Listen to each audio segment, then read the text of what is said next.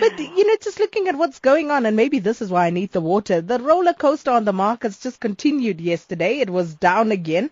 And one of the biggest stories of the day was that Anglo American story suspending dividends. And that it promptly got slaughtered by the market. But considering the state of mining industry in South African arena and commodities globally, why was the market so surprised by this?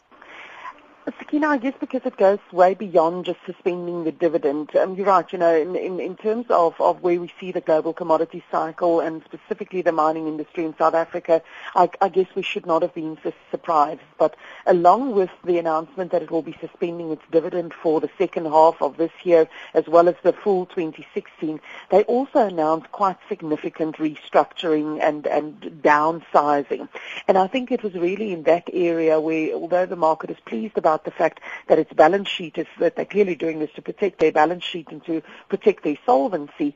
I think the fact that they are going to to um, reduce the number of operating divisions down to just three divisions, and the fact that they will be reducing the operations and their workforce by um, as much as 60%. You know, um, uh, the target is that the um, employees will reduce to to just about 50,000. Those were really, I think, the things that the market looked at and said, "Sure, you know, is is this what what has happened to the former glorious, um, massive global mining company that we used to to know?" So I think Mark Cutifani is doing what is absolutely necessary for the market. And um, although it's, it's very painful to look at the restructuring that they've announced, I think at the same time it's important to see how they are positioning the, the company, not just for the next upcycle, because I think often that's the case that you sort of see in the in the darkest days that, that things are being positioned for a growth phase. I think um, Mark Cutifani and his team is really positioning Anglos for a sustainable business. They are looking at only retaining those businesses that they believe actually has long legs, long-term prospects, and very importantly, I guess, when coming back to the issue of the dividends, they will only be interested in, in businesses that are able to be cash flow positive through market cycles. And I think that's an important one. If you're looking at, at Anglos as a, as a dividend payer, you want businesses there that actually have the ability to pay dividends even during the times of, of um, negative uh, commodity cycles as we're currently experiencing. Mm. And then the Reserve Bank, uh, they released the uh, quarterly report yesterday. Was there anything in there to support the decision by Fitch and S&P to downgrade our credit rating last week? Yeah, I'm afraid yes, there was. You know, I think certainly the when you look at the at the current account deficit in particular, not surprising to see why Fitch and S&P decided to adjust our credit rating outlook um, late last week. Um, so the, the headline number sort of that there's a lot of focus on is the current account deficit, which uh, deteriorated to 4.1% of GDP. Um, and as we spoke yesterday about, this is not just about the lack of exports, but it's also very much premised on on the size of the imports and of course the cost of those imports considering the, the rand depreciation that we've seen. So really the focus should be a lot more also on what can we do to reduce our import bill, not only try and boost our export bill. But the third leg to all of this is, is the current account deficit is a ratio. So it is expressed as a percentage of GDP. So as our GDP contracts and declines and gets a smaller and smaller number, that percentage of um, that percentage ratio increases, and it's certainly forecast to continue increasing. This 4.1% came off a base of 3.1% just the previous quarter, and it's expected to, to um, exceed 6% in the near future.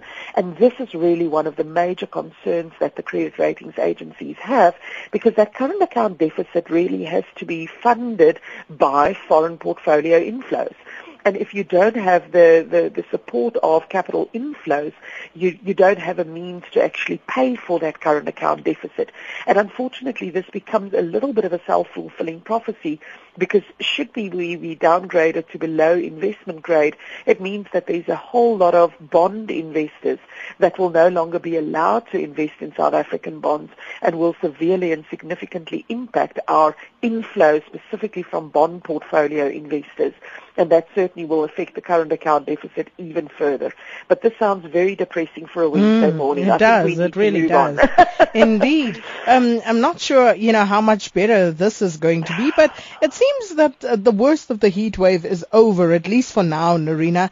Um, we've had a bit of rain in recent days and recent weeks, um, in some parts of the country at least. But what is the outlook for the agricultural sector and for maize in particular? Yeah, you're right. That that certainly is not much better because um, as welcome as the bits of rain is that we've had, it's not really been anywhere enough to to support the agricultural sector. The water table is still quite low, so certainly this drought is also the um, not not only um, affecting South African agriculture, but there's really a lot of global weather patterns that is that is affected by this El Nino effect, um, and and so we can expect this drought and the very hot conditions to continue for the next couple of months.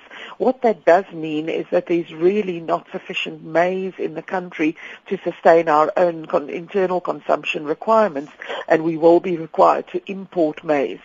So, so what does that really mean? Well, there's an interesting sort of um, angle in terms of just the logistics, the of, of actually importing it. You know, a lot of our of our ports and harbours and so on are really geared for exports. They're not that great for bulk imports. So that's going to be an interesting adjustment that is required um, just purely from a logistical point of view. But I think for me, one of the interesting things would be to see to what extent this affects our food inflation.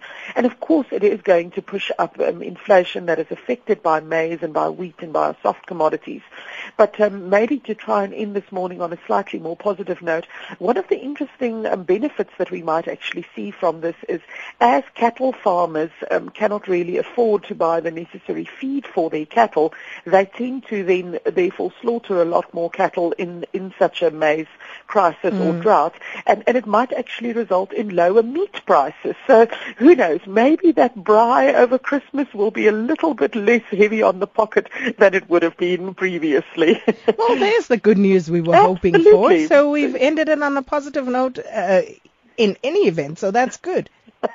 Indeed, it was. I really had to dig deep for that one, but we managed to find the find the positive story for the morning. Okay, so I'll send you off to find some more for tomorrow morning. Thank you so much, Nerina. Thanks. And that was uh, Nerina Visser, strategist at ETFSA. 104.4, the home of SAFM in Durban. Durban. SAFM, South Africa's news and information leader.